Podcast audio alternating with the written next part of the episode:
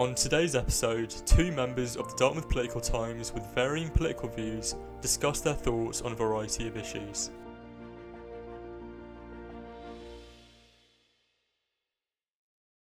The date is the 13th of July 2020, um, and our guests today are Jack Nicastro and Marc Novicoff, um, both members of the Dartmouth Political Times. Um, and today we'll be doing something a little bit different in that we'll be having a sort of um, exploration of Jack and Marc's political views, um, you know, what got them there, and what they would say to someone who is looking into this political um, philosophy, as it were. Um, so, Jack, Marc, could you introduce yourselves? Sure. Uh, my name is Marc Novicoff. I'm a 22. Uh, I think I will be a 23 after I take the gap year that's about to happen. Um, I'm a major in uh, history and economics. I study a lot about Africa, and um, in extracurriculars, I love to play sports. Alrighty, I guess I'll go then. So I'd like to first say that Marc is my awesome editor for the Dartmouth Political Times. Uh, I'm a 23. Uh, I'm on the dressage team, and I'm director of programming for the Dartmouth Libertarians. Um, let's see what else. How would I define myself politically? I'd call myself, I mean, if you get me upset, I'll probably start sounding like uh, an anarcho capitalist, but in my heart of hearts, I'm really a classical liberal, um, small government libertarian type. Not that scary. Cool. Um, and so, Marc, how do you define yourself? Uh, I would say I have a little bit of trouble defining myself uh, truthfully, but I think that I would say that economically, I'm a Democrat, a liberal in the in the new sense, um, and that socially, I'm socially and culturally, I'm a bit more of a centrist or maybe even a conservative. I see. Okay. Um, so I guess to start with, I'd like to go back to Jack and just ask him to flesh out what he means by you know classical liberal as opposed to I think you mentioned anarcho-capitalism. You know what what do those terms mean? Sure, I'd love to explain that. So classical liberals, you know, in the vein of Adam Smith, Frederick Bastiat personally is my kind of intellectual icon who I I don't want to say model myself after because that makes me sound like an ideologue, but whose works really resonate with me most.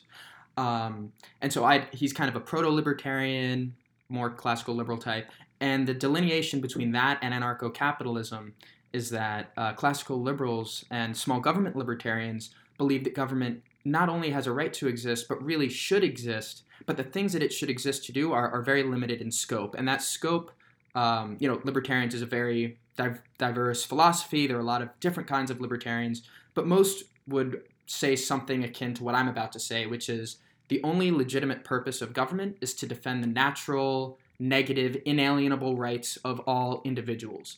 And that is life, liberty, and property. Whereas anarcho capitalists would go so far as to say that um, government either can't and or shouldn't do those things, and that it is up to individuals and private associations to defend uh, their lives, liberties, and um, physical property. Okay, uh, Marc, I'll get to you in a second, but um, Jack, you mentioned negative negative liberties. What does that mean? Yeah, I'd love to discuss that because there's a lot of talk nowadays from people all across the aisle of rights and liberties and freedoms, and they mean very different things. So, from a libertarian, especially a uh, laissez faire, free market, capitalist libertarian like I am, although there are socialist libertarians um, who would disagree with this, uh, negative rights are rights from, they're things that you're born with. So, for example, I can speak right now, and the only way for me to stop for somebody to stop me from speaking would be to coercively, with physical force, you know, shut my jaw or put a muzzle on me. Same thing with think, thinking. I can think for myself. Uh, that is, if you believe in free will, but that's a whole other discussion. But let's say I can think for myself. Um, I can choose what God to pray to. I can have a voluntary transaction with you if I you're selling something I'm interested in and we agree upon a price. So these are things that are that are innate and don't need to be prescribed. That is, they're not goods or services. Um, whereas there are people who believe in rights to things, right? Um, you aren't born with an apple or a sandwich, but some people say, well, it's a basic human right because it's a human need to eat, to drink, to have shelter. So some people have a right to, and these are positive rights, a right to a good or service for free or provided by the government. and libertarians do not believe in positive rights. In fact, um, we believe that that part of the program, there's a great Bastiat quote, quote about this, undermines the liberty and negative rights um, that I described previously, right? So if, if somebody has a positive right to my service, and a right to something typically means that it you get it for free. Um, and I'm a farmer, I make wheat, right? I make bread, whatever they need. Then does their positive right to bread mean that somebody now has the right to coercively take that from me without recompense? Um, anyway, those are the concerns that libertarians have with a discussion of positive rights, and we really only believe in negative rights. Okay, thanks for that. Um, and so, Marc, you like broadly laid out that you are economically um, redistributionist, if I'm you know getting that right, as well as you know socially more centrist or maybe conservative. Could you just flesh those ideas out? You know, what do you mean by that? Yeah, sure. I would say economically, it's it's quite easy for me to define.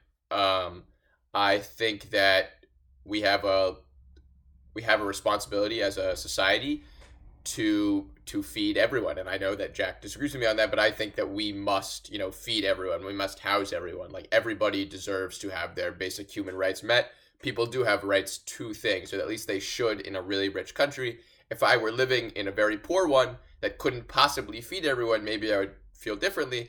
But i feel like because i live in a very rich country we must have a responsibility to take care of each other. And so to me if you're a really really rich person i don't believe in some 100% tax rate of any kind but you know you should have to give away a lot of your money because i maybe not your wealth. I think wealth taxes are potentially unconstitutional and and really difficult to enforce but you know you should have to give away a lot of your income because to me you are an extremely rich person. You've benefited off things like the rule of law. You might have benefited off of social services if you grew up poor. You benefited a lot from the country. And I think that it's your duty to give it back. And I don't really even mean it's your duty, you know, in a charity sense. I mean it's it's going to be required in, in my in my ideal government. You're going to be required to give out a lot of your money. I would say my ideal top marginal income tax rate is probably ninety percent, which means that, um, let's say that let's say the cutoff is a million dollars. So that means that every dollar that someone makes on top of a million dollars, 90 cents of it gets taken away and given to the government. And in my, you know, dream view, we don't that that money is then spent on on social services. So the, the best things that I can think of, I would say a large universal basic income. That's the most important thing to me, I think, because that means that everyone is capable of of of paying for their own needs. Everyone is capable of it. Now, I know that some people won't because maybe they're addicted to drugs or maybe they didn't have an amazing education. And then I also believe in, you know, we build a lot of homeless shelters. I believe we have to still build food banks because people still won't, you know, necessarily have all their needs met even if they have the money to do so. Um, so that's that's sort of what I believe economically. High tax rates and lots of social services. The classic Democrat, you know, model, I guess. And I might even be farther left than those. I'm probably on economic issues. I'm probably most aligned with Bernie in the last election, or maybe Yang. Um, so, so and then socially is a little more complicated because I feel like more recently the left has gotten uh, into a bit of like some social quandaries that I think that we probably shouldn't be involved in as as a leftward person. Um, so I think that my views that are maybe not always aligned with the left is um, I think that I'm a total free speech absolutist. Like, there's just no scenario to me in which we should be regulating people's speech unless it is actively dangerous, which is exactly how the First Amendment describes it. Um, and that, and I, and there, are, and people think of this as like a normal thing to have in the West. The West being, you know, the the developed world, but it's it's really not. And I, I can think of literally this was a news story yesterday. This uh, very famous soccer player in England received racist messages um, in his Instagram DM, and the the person who sent the racist messages was arrested, and the person who was arrested was a 12 year old boy, um, and they arrested a 12 year old boy for sending these racist DMs to this um, 10 millionaire uh, famous soccer player. Um, and there are similar examples in New Zealand where uh, there was a there was a massacre there, and the, the person had a manifesto. The person who committed the massacre had a manifesto, and if you just sent the manifesto, it was like read this crazy this crazy drivel that I read, and if you sent that to someone, you could face a fine and jail time. Um, if you just sent the link to that manifesto. Um, so there's a lot of countries that in the West that don't recognize this, and even though that I think that we should, and in America we tend to, um, and I think we always do in America. Um, and the other one that I'd say is I, I don't believe that we should have reparations for slavery. I don't think we should be paying people because their ancestors were oppressed. Um, I, I have I have my my great great grandmother was raped and killed in um, in in Eastern Europe. If Eastern if a, if the Eastern European country in which that occurred to her sent me a check, I think I would find that deeply insulting, and I, I can't really imagine why I deserve one. I I've never met this person in my life. Um, you know, I, I get that trauma can be intergenerational, but to me that doesn't make any sense to be giving money out for things that you don't experience. Um, and then I would say the most the, the most the most anti-left opinion that I have is that I, I don't believe in affirmative action. Just to me, uh, it, it, it breaks the Fourteenth Amendment, which is equal protection under the law. And to me, that's that's the greatest thing about America, and that's what that's one of the things that made me a Democrat in the first place. Was when we think about say gay marriage. To me, gay marriage, the fact that gay marriage wasn't legal was a blatant a blatant violation of the Fourteenth Amendment. Um, so I think that I think that that is a problem to me. Um, that that we have this situation in place where where we blatantly violate the 14th amendment and we say that some people are more equal than others and they deserve this extra boost because of just the pigment of their skin um, so that's that's what i'd say um, and that's how i define myself as you know economically democrat and i would say socially i'm a little more murky more centrist Okay, thanks for that, Marc. Yeah. So I think at this point we have a fairly good understanding of what you guys both stand for. Um, and you know, I always find it interesting how people arrive at their views and beliefs because obviously you're a couple of guys who clearly have spent a lot of time thinking about this sort of stuff. Um, so before we get into kind of um, contrasting your guys' views, um, I just want to very briefly ask, you know, what led you to these conclusions at, the, at this stage of your of your life? Um, you know, was it certain figures in your life? Um, was it certain books that you read? You know, how did you get to this point? Let's start with Jack.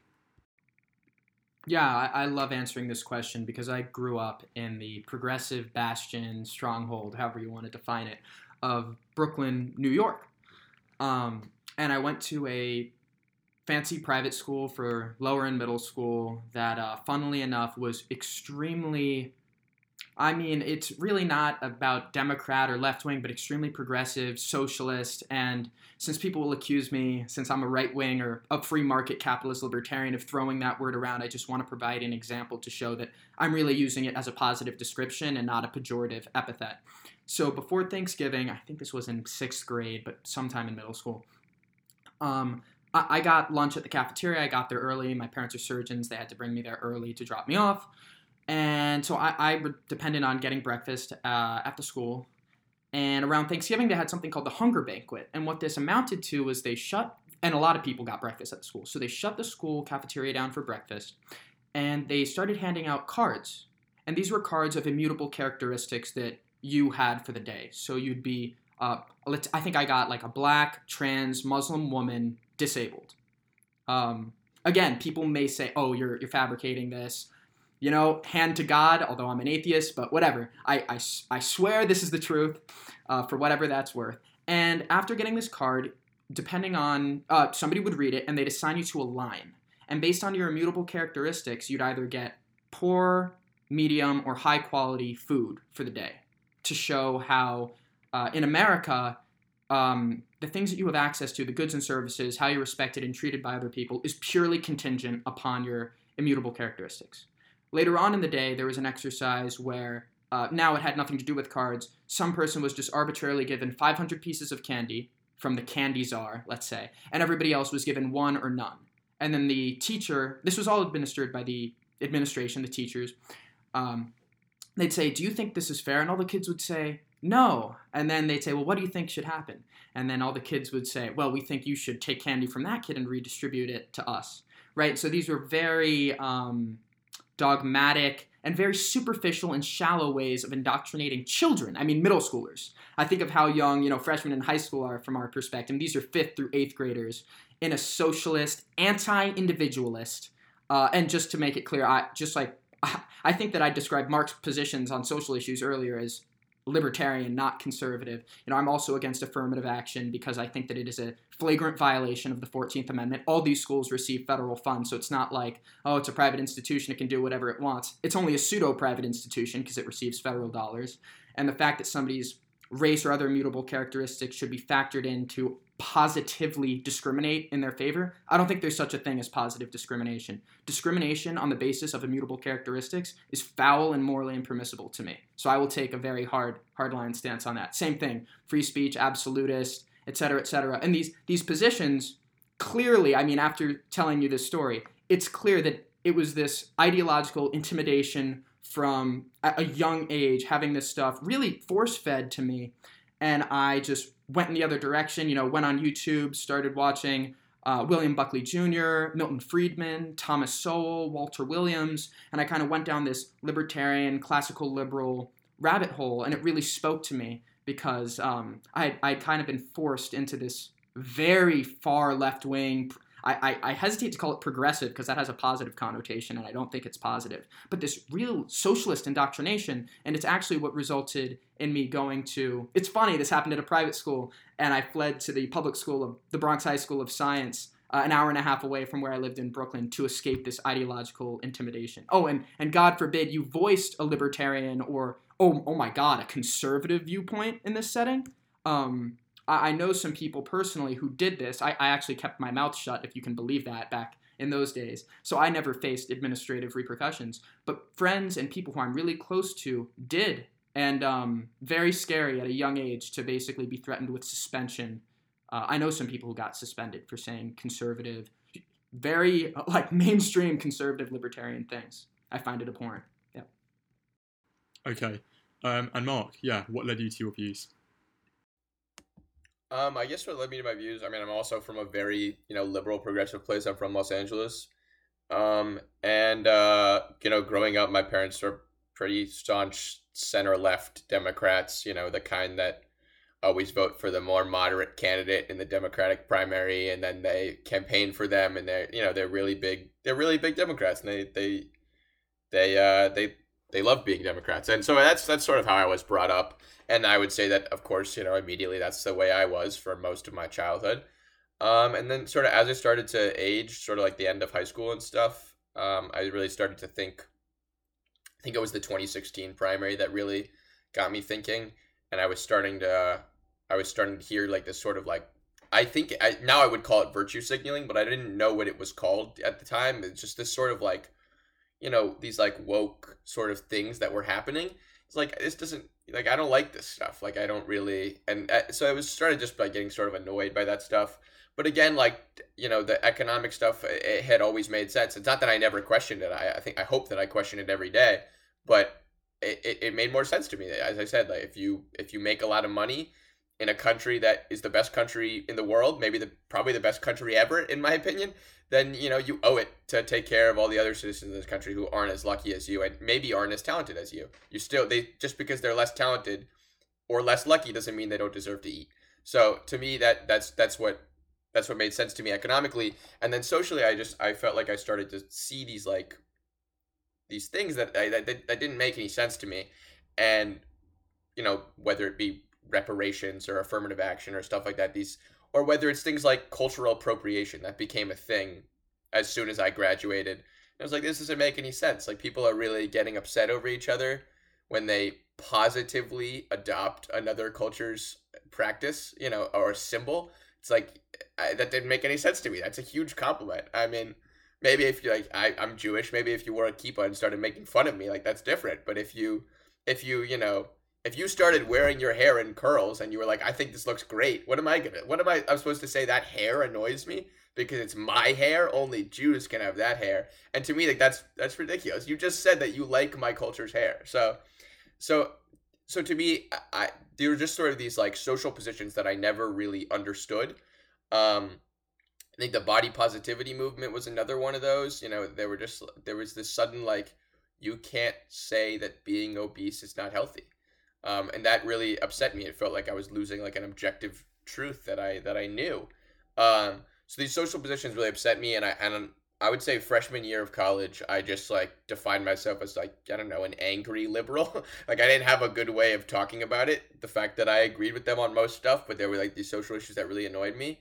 Um, but then I'd say more recently, I started to read a lot of writers and found that there are actually a lot of people like this um, who think very similar to me. I think a great example is um, Coleman Hughes. He's uh, he's 23, I think. Um, he graduated college like two months ago, and he was writing a bunch on race issues. And he writes about race in a you know you might say a centrist or conservative way, and yet you know as he proudly says, he says I've only ever voted for Democrats. Uh, he actually testified against reparations in the House.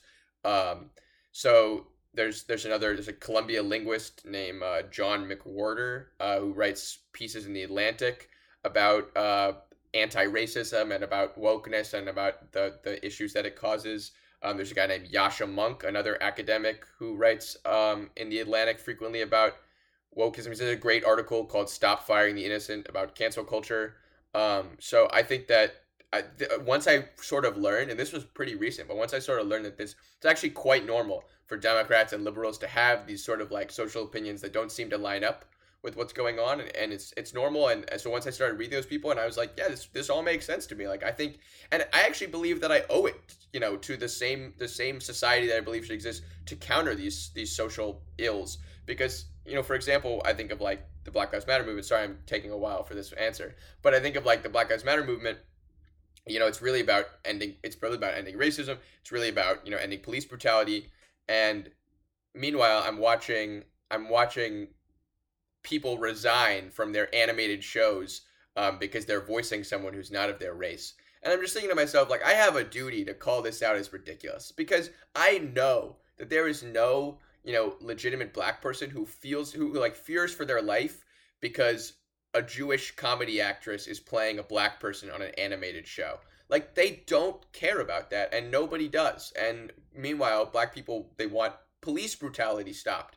And meanwhile, what do we give them? We give them people are going to stop voicing people of other races. So to me, I feel like because I'm, you know, such a economic liberal and because I believe in equality and because I believe in the 14th Amendment, I have a right to stand up to these ridiculous social ills that really just distract us um, from the from the true things that we need to be accomplishing, which is you know ending poverty in our country and, and making sure there's more equal treatment. Okay, thanks for that, Marc. Yeah. Um, so I'd like to get into economic redistribution because that's kind of a theme that we brought up, and I know that you guys disagree on that. So um, I mean, okay, let's start, Jack. Let's start with what you think, um, in contrast to what Marc has laid out, because I think we generally have an idea of you know what he thinks. Yeah, sure. I'd love to talk about this. And one of the first myths I'd like to dispel, at least about what you know free market capitalistic libertarianism means to me, isn't oh you know you're not smart enough, you're not pretty enough. Um, you know you get what you get. You don't get upset. There's no helping other people. Absolutely not. Absolutely not. And in fact one of the reasons why I believe so strongly kind of against government redistribution programs is because I see a lot of graft, um, a lot of spending going to administrators and the apparatus that is actually administering these things, which is why, funnily enough, Marc and I and conservatives, conservatarians, libertarians, people of all stripes actually really like UBI because it gets rid of all this graft and waste. Um, and there's just kind of this economic principle that people are um, generally rational. They don't really completely satisfy their needs in exactly the way they should. They do something called Satisfice. Anyway, uh, you could you know look that up on Google. I'm not an econ professor, so I don't want to butcher the explanation.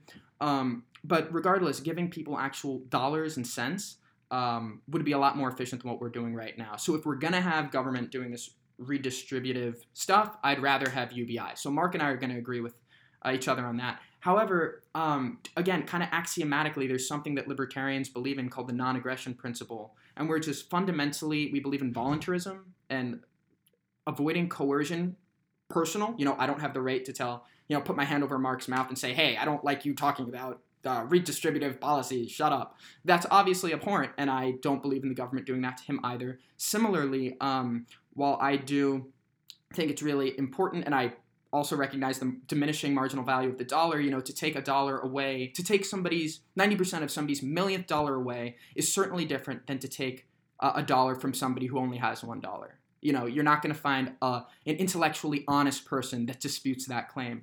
However, I don't believe in in coercion at all. You know, I'm against murder. I'm against sexual assault. I'm against Uh, literally all, all forms of physically doing something to somebody that they have not requested or consented to, and that's what taxes, not just redistribution. I, now I'm going to get to the taxation is theft thing. I, I mean, it is by definition theft. Now, if, if you want to say that, well, it's theft, but it's for legitimate purposes that outweigh the anti consent, the anti voluntarist aspect to it, now that's an intellectually honest conversation to have.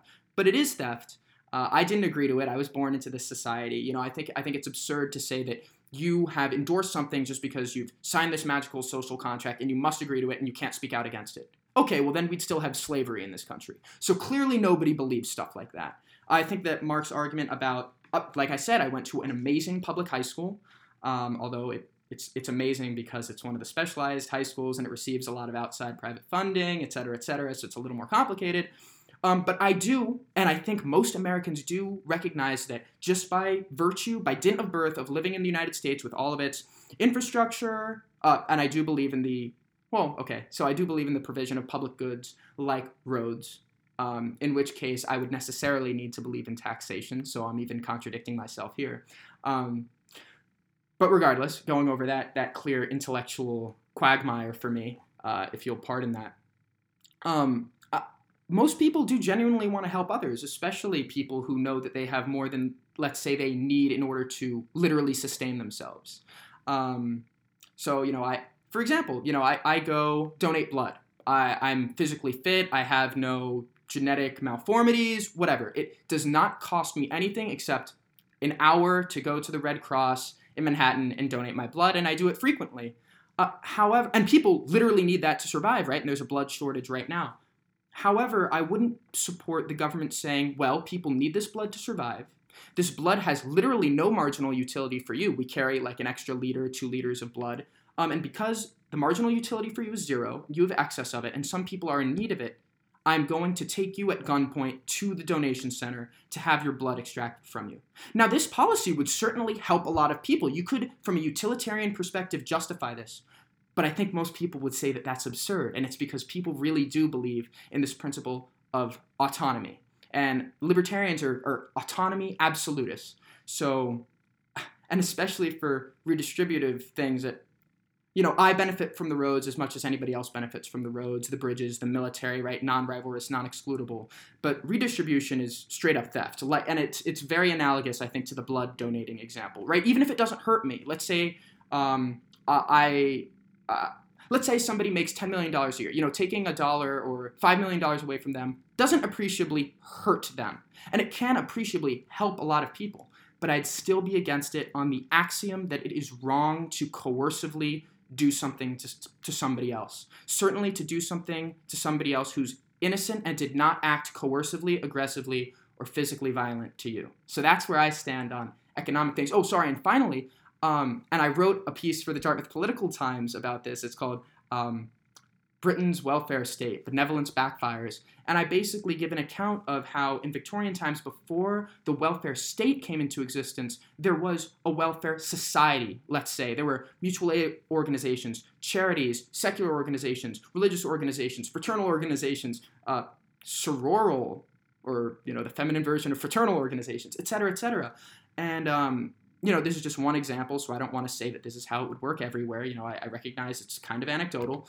Um, but uh, I, I don't remember the exact date, but there was a time during the Victorian era where people who, let's say, socialists would call bourgeois, um, you know, middle class people gave 10% of their annual incomes to charity. Not to mutual aid organizations, right? That is kind of insurance that they'd also benefit from, but to straight up charity, totally redistributive. They won't get um, any benefit from it. And that was in a time where people made less and money translated in real terms to fewer things, and yet they gave 10% of it away. So I think that the government getting involved in this stuff in a very inefficient way has crowded out private solutions that are more efficient and non coercive. That's my spiel. Okay, thanks for that, Jack. So, um, Marc, do you have anything to say to that off the top of your head? Um, yeah, I guess so. I guess I have lots of things to say about that. I'd say the first thing um, I guess I'll address the blood donation comparison. I think it, I think it's a good one. Uh, it's it's certainly clever. Um, so I I'd say that there there is a situation in which I'm comfortable with forcing blood donations, and and here's the situation. So the situation is that you have that you or someone you know or a lot of people you know have received blood and do receive blood all the time. Um, so it's something that you've grown up receiving, and also that some people have like that. Uh, so and then and then on top of that, I would say that it it needs to not be super painful. There needs to not be a whole segment of the population. You know, I, I was terrified of needles growing up, like, and I know people who still are. Like, it, it can't be something that people are really that people deeply find painful, intrusive, violating. You know, maybe I, I can't really see a scenario in which taxes are like this because we've been giving we've been giving taxes since the dawn of civilization. So maybe if in, in an alternate universe where taxes are this difficult to take, and to me that's one of the reasons why like you know in the Constitution we have something that's against direct taxes. We can't take direct taxes, which is why the wealth tax is often thought to be unconstitutional but you can take income. So that's why that's one of the beauties of an income tax to me is you're not taking it from someone. You're taking it before it even reaches them. Your check has less money on it because of the income tax. It's not like I took it from you. And so it's really to me it's impossible to say that was painful and you can't even claim that oh the pain was in the money that I lost because as I said I don't support taxes being taken from people who can't afford to lose any money. I, I, I mean, I would only take it from you if it wouldn't be painful to use. And to me, you know, this is similar to my social view that, for example, being offended doesn't make you right. It doesn't even make you right to be offended. So to me, that's the same. If, if a really rich person told me, you know, that the money you just took from me, it hurt me. I would say I don't believe you. And to me, like that's that's sort of it. Um, yeah, so Jack, I, I know you want to say something right now.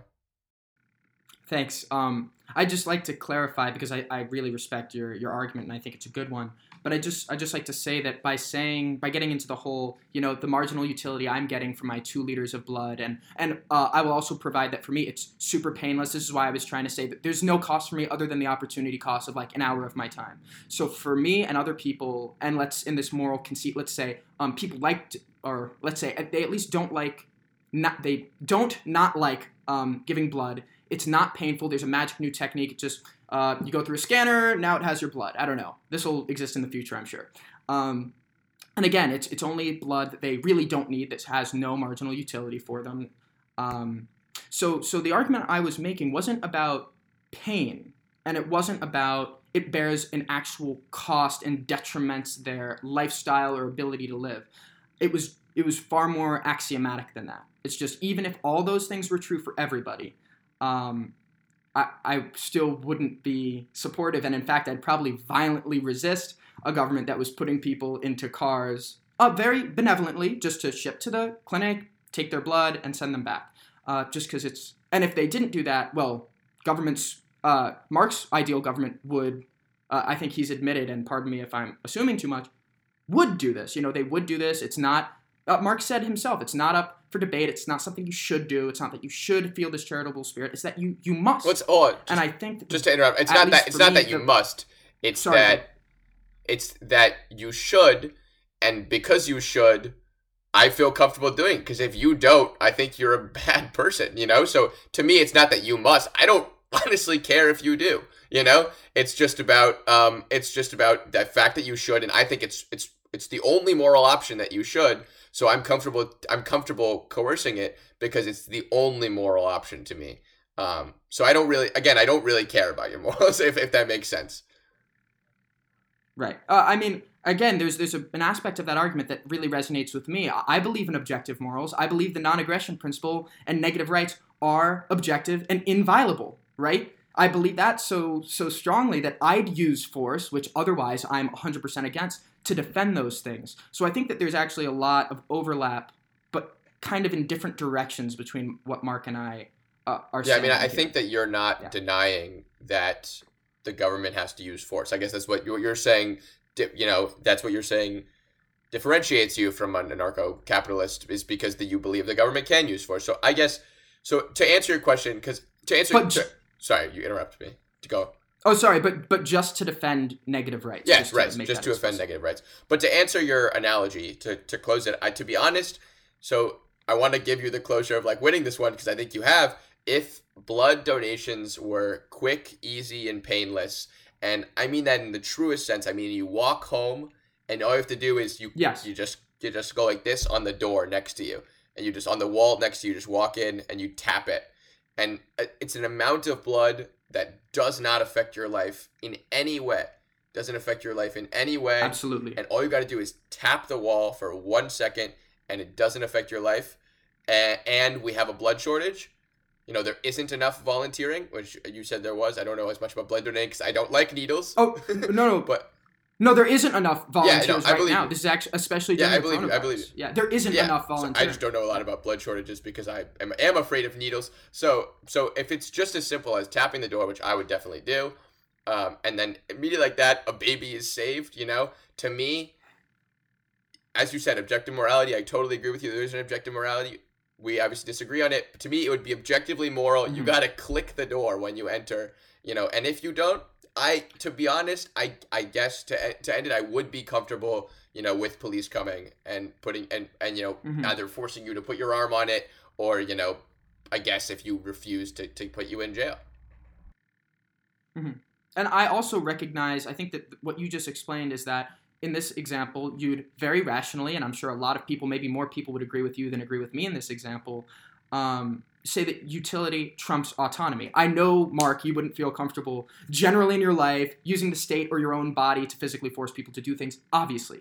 And obviously, if I'm presented with a scenario where I can do more good than bad um, versus a scenario where I can do more bad than good, I will pick the scenario that does more good than bad with with the caveat, and this is because I prioritize autonomy above utility, that it would require me to forcibly do something to somebody else. And you know, th- this is um, it, this is just kind of an axiomatic like postulate foundational moral difference. It's it's not that we're bad people. It's just that we recognize both these moral precepts, but our coefficients in front of them are are kind of swapped. That's it. Yeah. Um, I guess something that pops to mind when Mar- I'm sorry when uh, Jack was explaining his views. I think specifically on like the government as opposed to voluntary organisations. I think you mentioned Victorian England. Oh, apologetically, I actually don't know much about that. Um, but I think the, the thing that popped to mind was that um, it would seem that on a massive scale, a centralised body would, would be more efficient. I know that you probably don't agree with that, and you probably think that no voluntary organisations are more efficient for a range of reasons. But um, I do appreciate you pointed out that I guess the fundamental axiom on which you're operating is that individuality and autonomy trump utility anyway and trump efficiency anyway. Um, so I guess that's kind of you know the ending point of this discussion so far. But I'll let Jack let Jack have you know the last word before we move on.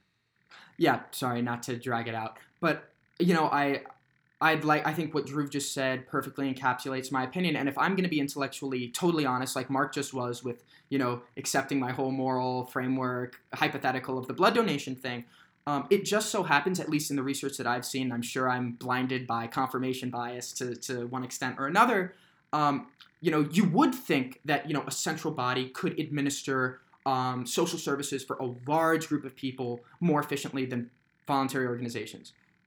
Uh, I think that that is demonstrably false in England and the United States. You'd be hard pressed to find people who'd say that it does these things efficiently. Now, you may find people who say that they do it more efficiently than private charities, and I dispute that. And then we can have a, a discussion about the facts, uh, just the empirical realities regarding those two scenarios. Uh, however, to, again, this is the part where I'm going to be 100% honest even if it were true that the only way to provide charity was through a coercive state and that voluntary private organizations could not effectively do this, again, I don't think this is the case, but even if it were the case and the historical record did substantiate this, because it's an axiomatic moral belief of mine, I would still choose the situation where um, fewer people are helped and the utilitarian would see as a horrible situation but people's autonomy and negative rights are not violated by the government or anybody else. So, just to be honest. No, thanks for that, Jack. Yeah, and I think after this, maybe we could talk more about um, those specific systems. Honestly, I don't know enough, and it'd be nice to get your opinion on that. but yeah, um, moving on. So obviously, I want to ask you guys about the presidential election, just your thoughts on that, what you think of the candidates, and you know the the um, situation or environment generally. So I'm going to start with Marc, if that's all right. Yeah, sure. Um, so with the presidential election, I uh, I campaigned for Yang in the uh, in the nominate in the primary. I you know knocked doors for him in the great state that we used to go to college in, New Hampshire. Um, so I knocked doors for him. I made calls for him. Uh, I was a big fan of Yang, and I planned to vote for him. Um, but I was still voting in California because at the time I, I felt more connected to California than New Hampshire. Um, and also, I was worried about the legality of voting in New Hampshire. Um, so I'd voted in California, and Yang had dropped out before I had a chance to cast my vote for him. And I didn't want to cast my vote for someone who had dropped out, although I know some people did. Um, so I decided to vote for Bernie um, in the end. And I think the best way of explaining the fact that I voted for Bernie is that I believe, again, I, as I said, economically, I think we actually agree on a lot of things. He had said that he wanted a wealth tax. I, I said I have some constitutional, you know, questions about that. He also supports a $15 federal minimum wage, which, in my opinion, is probably too high on a federal level, but maybe it could be mandatory in certain population densities or something like that. So I, you know, generally agree with some of those things. Um, you know, on criminal justice, we agreed on a ton. So I felt like I agreed with him probably more than I agreed with like a Biden or a Klobuchar type. Um, and then on top of that, I thought he had a really great chance of winning. I thought that energy was going to be really important in this election. We needed someone who had a lot of energy behind them. And I think, you know, I, I like almost every Democrat I know, was voting a lot based on who had the best chance of beating Trump. And I, and I truly believe that Bernie had the best chance of beating Trump. And now that I'm witnessing it, I, I almost feel a little, I almost feel uh, vindicated a little because I still feel like Bernie would be have a better chance. And especially right now, I, I feel like socially, culturally, we're drifting in these directions that I don't like. And one thing that I always respected about, Bernie is he never really fell into those holes. Occasionally he would virtue signal into those, but like you could tell he wasn't enjoying himself. You know, he cares about economics. I care about economics. He never felt it was not Warren who cared about economics and the social stuff, and she loved the social stuff. She thought galvanized her supporters. That was not that was not me. I, I, I you know economically I said you know, I'm, I'm pretty far left. I believe in redistribution, and Bernie does too, and so that's why I voted for him. And then socially, I mean, I I sometimes you know not dream because that's kind of weird, but sometimes I think about you know what would what would Bernie be like right now if you're the nominee. And to be honest, I think we'd be even a better country right now if you were just the nominee because I believe that socially, especially as a party, we're drifting in these directions that I don't think are very good.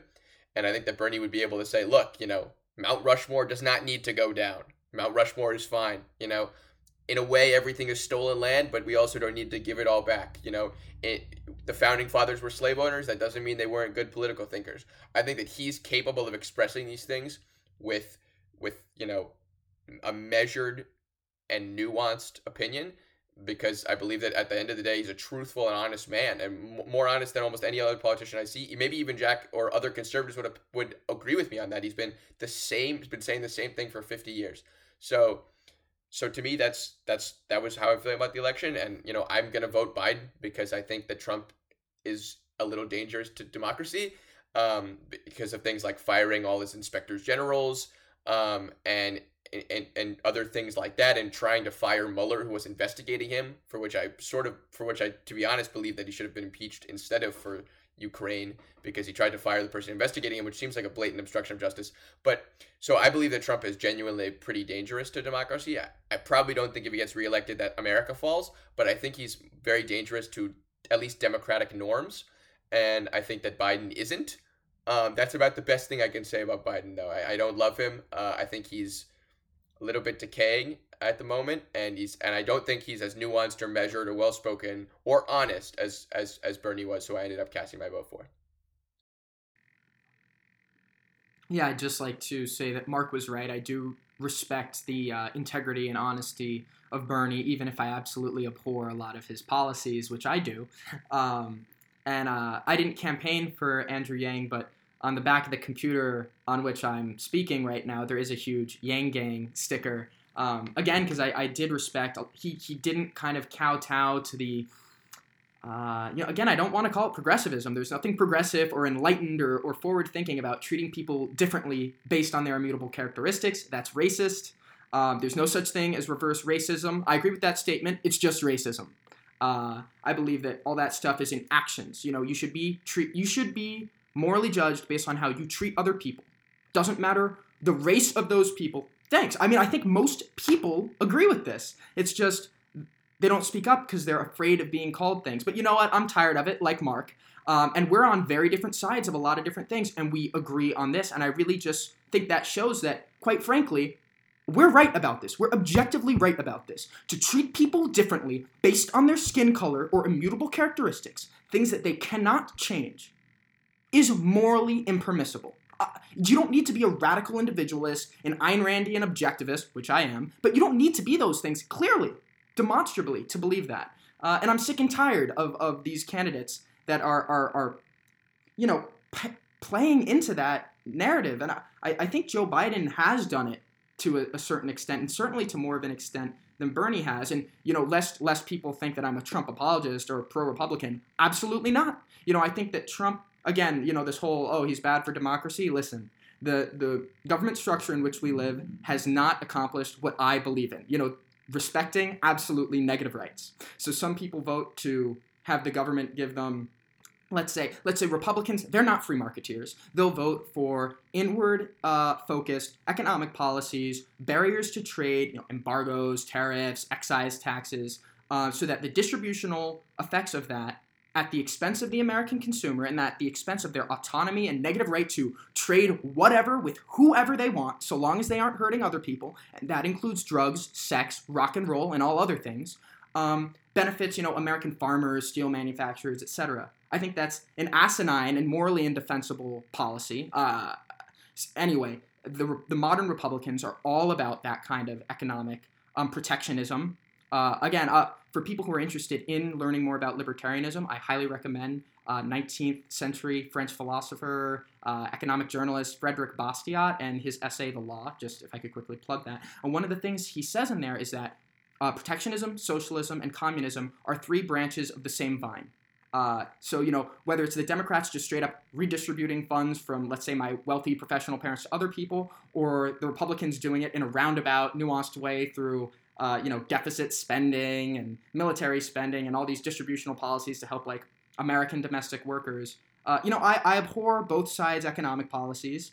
Uh, I used to believe full throatedly, full hearted, wholeheartedly in the Democrats' pro individualist, pro 14th Amendment policies. You know, back when the Democrats were arguing in favor of gay marriage. Of course, of course, that was a moral blemish on our history that people just, again, because of their immutable characteristics, couldn't enter this not only uh, kind of spiritual contract with each other, um, but a legal contract which had real, like, kind of tax implications and other serious implications.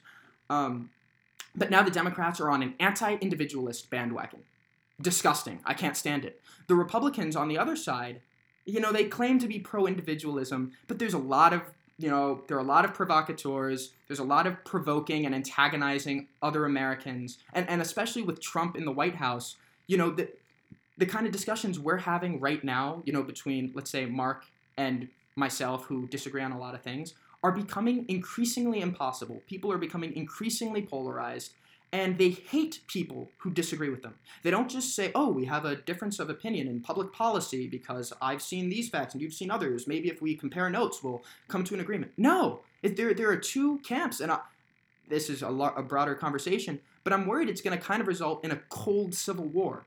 You know, you say the wrong thing around the wrong person, it's uploaded to YouTube, you lose your job. Uh, did somebody actually kill you?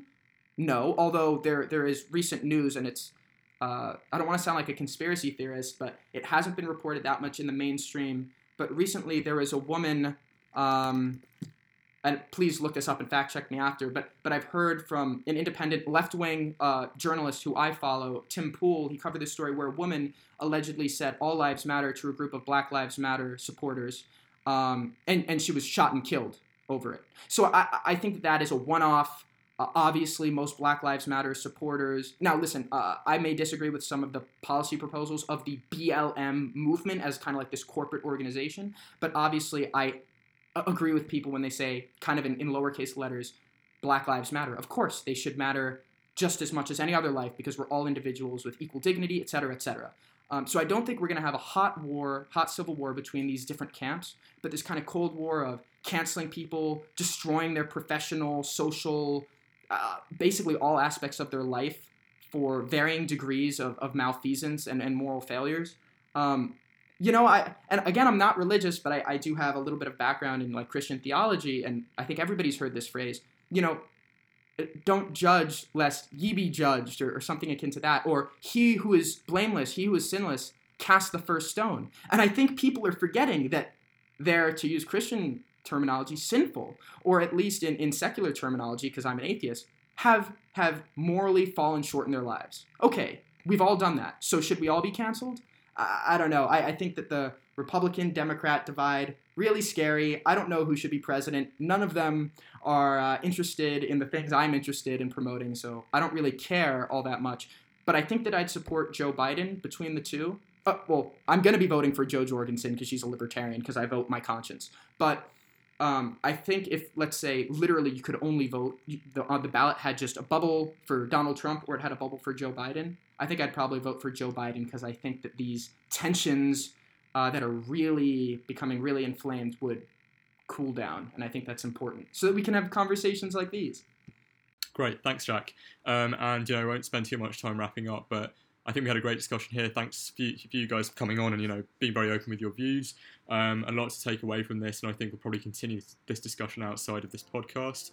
Um, thanks very much for listening, and hopefully join us again next week with another one of these sort of roundtable talks.